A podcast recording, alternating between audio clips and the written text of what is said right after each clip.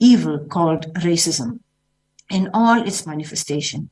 Sometimes it is nuanced racism, but you can feel we still suffer from a great deal of racism in this country.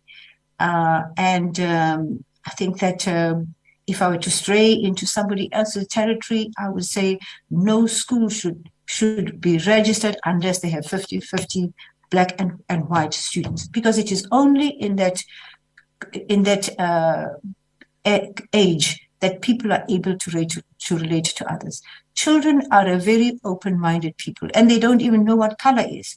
We impose color on the children. But if we make sure that they grow up together in the schools, I am certain that we will have a better future in ten years' time. But we must do something about wanting to create a rich heritage for our people. It starts with our children. A cohesive society, it starts with our children. We reaffirm the observation made by the fifty-fourth conference that overall A N C policy is in place. We've got all the policies in place.